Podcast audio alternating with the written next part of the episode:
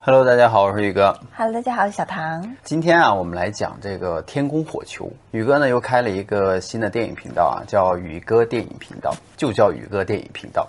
有很多朋友问我，宇哥你电影频道叫什么？就叫宇哥电影频道。喜欢科幻电影的朋友可以去支持一下。最近前一段时间不是地球上各个城市啊的上空都出现了啊，就是天空的异象，就是天空火球。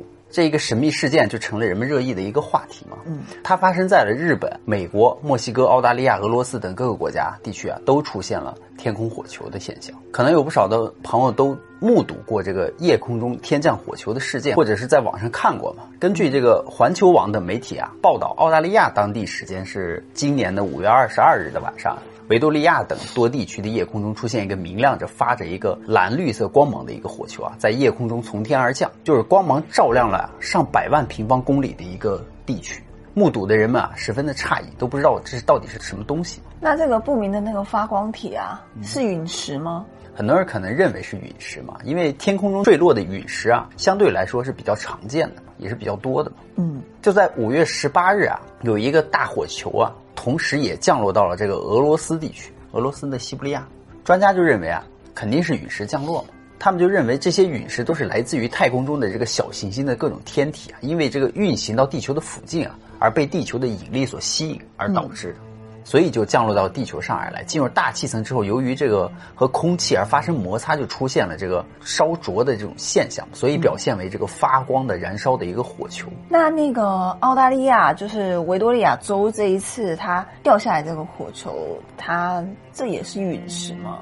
但是它发光蓝绿色的，嗯嗯，所以这次的这个呢，就是有专家认为啊，可能这个就不是火球了，因为观测发现这个降落的这个物体啊，每秒的速度只有六公里，而相对于坠落的这个陨石而言，速度是比较慢的，因为陨石坠入大气层的时速通常都在每秒二三十公里左右，因此这个陨石降落的速度比较快嘛。这个东西在大气层中降落的这个速度就比较慢嘛，降落的时间还比较短，而发出的光亮还特别的明亮，所以就是说这个澳大利亚维多利亚这个地区降落的这个火球就有所不同。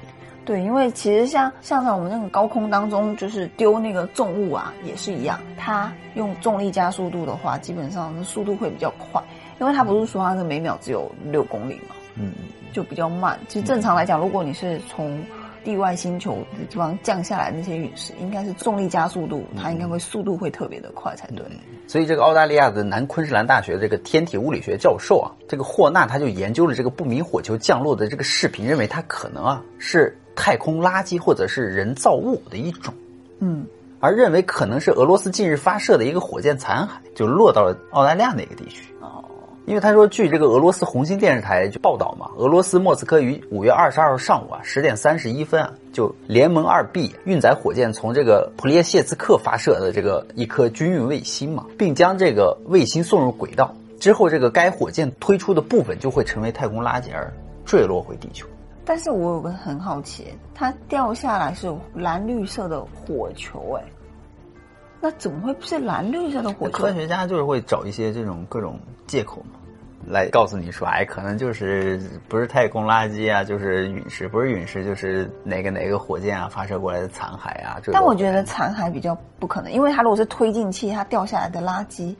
而且一般哪个国家就是火箭的残骸，它都会设定好掉入回自己国家的，不允许这个自己这个机密掉落到别的国家去对啊？按道理一般都是这样子的。而且它是五月二十二号上午发射的这个火箭嘛，运载卫星火箭。嗯，它那是五月二十二号的晚上看到，你不可能。对啊，不可能隔了将近快一天了。对啊早上发，晚上才调回来，不可能啊。对，不太可能。还有一个疑点就是，这个所有的火球啊都没有任何的残骸对，这在在这个陆地上所找到。你要说这个是个，火箭的话，它如果是垃圾的话，你肯定会有一些什么残骸什么之类的丢了地上。但它没有。对，这是我刚刚想问的啊。所以根本不它应该可以就是火箭对啊，火箭残骸是可以检测出来的。所以他们又说，就是这个天宫火球有可能是啊太空中的一一种极其明亮的流星，它最先形成可能是这个冰或者是就是岩石，之后啊在大气层中啊完全的这个燃烧起来，有时候会坠落到地球的表面。但这也不一定呢，这个说法也不对，因为它前面说了，它掉下来速度很慢，嗯，呃，每秒只有六公里的速度掉下来，嗯那如果你是流星那些的话，那掉下来速度是很快的呀，它也是从外面掉下来的，它也是特别快的。还有就是二零二零年的十月六日啊，星期二，一颗火球啊划过了这个墨西哥东北空的一个上空。嗯，当地时间就是十月六号晚上十点十四分的时候啊，位于墨西哥东北部的天空观测人员啊，被眼前的景象而吓了一跳。他们看到一个明亮的火球啊，特别明亮的，类似于流星啊，穿过了大气层。一些监控摄像头、网络摄像头以及这个各种门上的门铃摄像头啊，都捕捉到了这颗流星的画面。特别是由于这颗流星在这个新莱昂州啊和这个蒙特莱伊市人口约一百一十万以上的这个上空可见，大部分这些城市的人都看到了这一景象。另外呢，地球的这个天空网站尚未对此天文现象进行确认，但是这个蒙特莱伊市的报纸就宣称啊，流星划过之后啊，有一颗陨石就坠落在了这个附近的塔毛利帕斯州的一个小镇里。嗯。根据美国新闻周刊的杂志就是报道说，这个墨西哥地质气象研究院下属的这个全球大气监测所啊，所表示，就是当晚十点十四分与美国毗邻的这个新莱昂州啊，嗯。大部分地区都可以看见这个火球。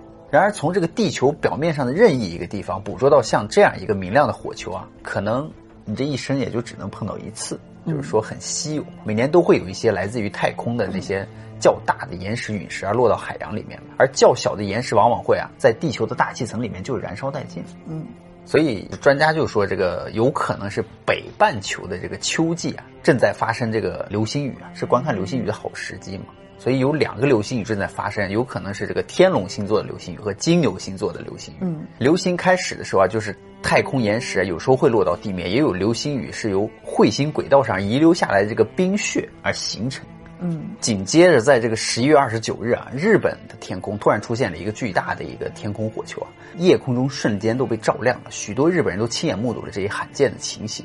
根据这个日本啊 NHK 报道，就是在三重县的爱知县的摄像头拍下了这一幕发生的情景。嗯在当地时间十一月二十九日，就是这天凌晨的一点三十四分左右，在日本的西部地区突然降下一个巨大的火球啊，夜空瞬间被照亮，而整个天空就照如白昼，瞬间那个火球就消失了。嗯，就快要落到地面的城市的地面的时候，唰照一下就没了。该火球出现后啊，急速坠落，这一幕还被许多民众给目睹和拍到了，于是就引发了一场热议。现场视频显示，一个超大的火球从南部天空出现后，几秒钟之后啊，突然之间发出超强亮的光，随之就便消失的无影无踪，哎，就有点像那个俄罗斯的那颗陨石啊，嗯。快要坠落入地球的时候啊，被一艘飞碟给击穿，嗯。然后在空中爆炸解体了之后，也是消失的无影无踪，嗯，就很像。有可能是有某个文明介入是吧？介入，所以它不会掉到，因为因为如果以那么大的火球掉到对地球上、陆地上，应该会造成很大的灾难。嗯所以就是关于这一罕见的这个情形啊，许多当地的居民也拍到了。根据日本爱知县的一个 NHK 的员工说啊，就是自己在屋子里隔着窗户啊，隔着窗帘都看到了这个巨大的发光的火球嘛。日本多个地区都观测到一颗从天上坠下的一个流星，许多市民都目睹了这颗陨石的坠落。就据说以前日本为了制造天空上的一个浪漫啊，还专门搞过一次人工流星雨，当时的情景也是相当的绚丽，不过是人工的，再怎么也不如天然的厉害。嗯尤其是这次日本突然的这个巨大的流星啊，将这个黑夜照成了白昼。普通流星在我们这个生活中是很常见的，但是这种火流星啊却不常见。大部分人一生中啊都没有见过火流星，但是日本的这颗火流星，当时就是西部啊数以万平方公里以内的人们都有目睹。嗯开车的人们趁强光把他们吓了一跳啊，还以为是这个飞行的核弹射过来就打仗，你知道吗？担心世界末日要发生。就是天文学家就认为是一个较大的火流星在大气层摩擦和燃烧的一个现象，并激发出了强光。但是很显然，这个火流星并没有在大气层中啊完全烧尽，而烧掉嘛。在其爆炸之后啊，就变成了这个陨石雨而坠落到地面上或海洋之中。但是奇怪的是啊，在陆地上没有找到任何一粒碎片或陨石残渣都没有。因为如果是陨石，它肯定会有一些碎片残渣。这个现象就非常的像那个俄罗斯的那个陨石，嗯在空中解体爆炸的那次，就是陆地上也找不到任何的残渣，都是瞬间化为粉尘状。灰烬，嗯，所以科学家又把这个推到了说，有可能是这个火流星，有可能是来自于这个金牛座的这个流星雨，因为每年他就说这个流星雨是九月十三日到十二月一日这期间比，较长一点。它刚好就是十一月份。天文学家认为，这个金牛座流星雨的这个母体就是恩克彗星。那么这颗卫星的体积不大，环绕着太阳公转周期只有三点三年，每十年绕太阳三周。还有今年的这个一月份，一月八日，澳大利亚西部曾经出现一个贯穿天空的一个明亮的火流星。五月二十七日，土耳其北部出现明亮的火流星，大半个土耳其都目睹到了这一现象。今年七月二日啊，日本关东地区也曾有明亮的火流星出现。那么，在今年的二零二零年的十二月二日的下午啊，美国地区经历了一场神秘的爆炸，许多住在纽约市级中心的郊区的人民啊，都报警，就是称看见火球啊划过天空，还听见了巨大的响声，房屋震颤，窗户嘎嘎作响。这个美国媒体报道称，可能是流星坠落地面引发这个引爆现象。综合这个福克斯新闻网和美国流行协会目前收到来自于美国纽约啊、马里兰州啊、密西根州，甚至是加拿大，就是一百多起报告，都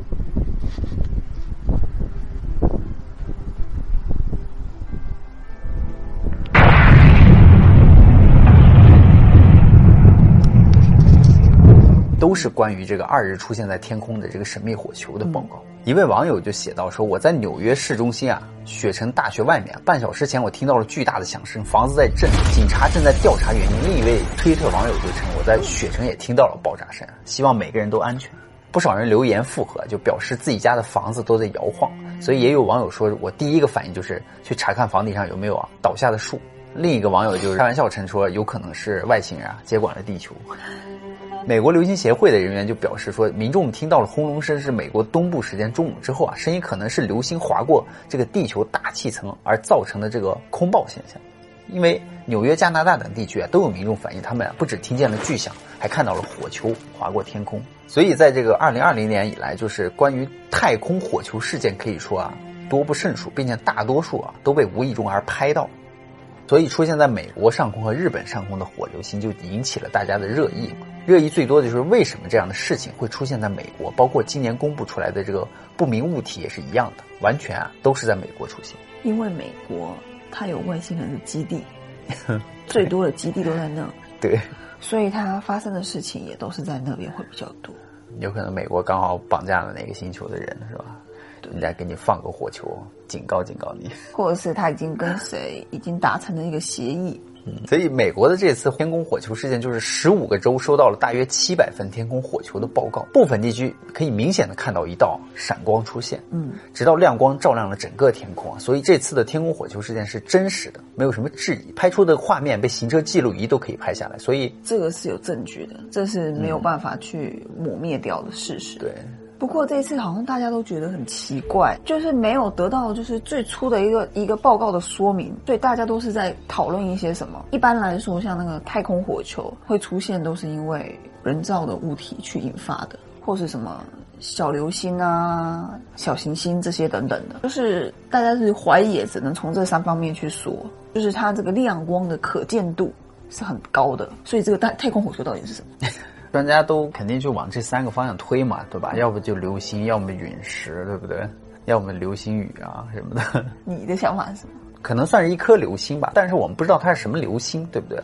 并且它的大小也是不清楚的，所以就是科学家们可能会啊将其作为一个未解之谜来进行解释。嗯，全球那么多望远镜啊，我觉得我们大多数人还是不相信会有这么多的巧合，对不对？对。就是专家所谓的什么流星啊，对吧？流星雨啊，什么陨石啊，那么无缘无故的，二零二零年就会出现这么多吗？对啊。二零一九年怎么没有呢？为什么二零二零年的这个天空火球就这么频繁？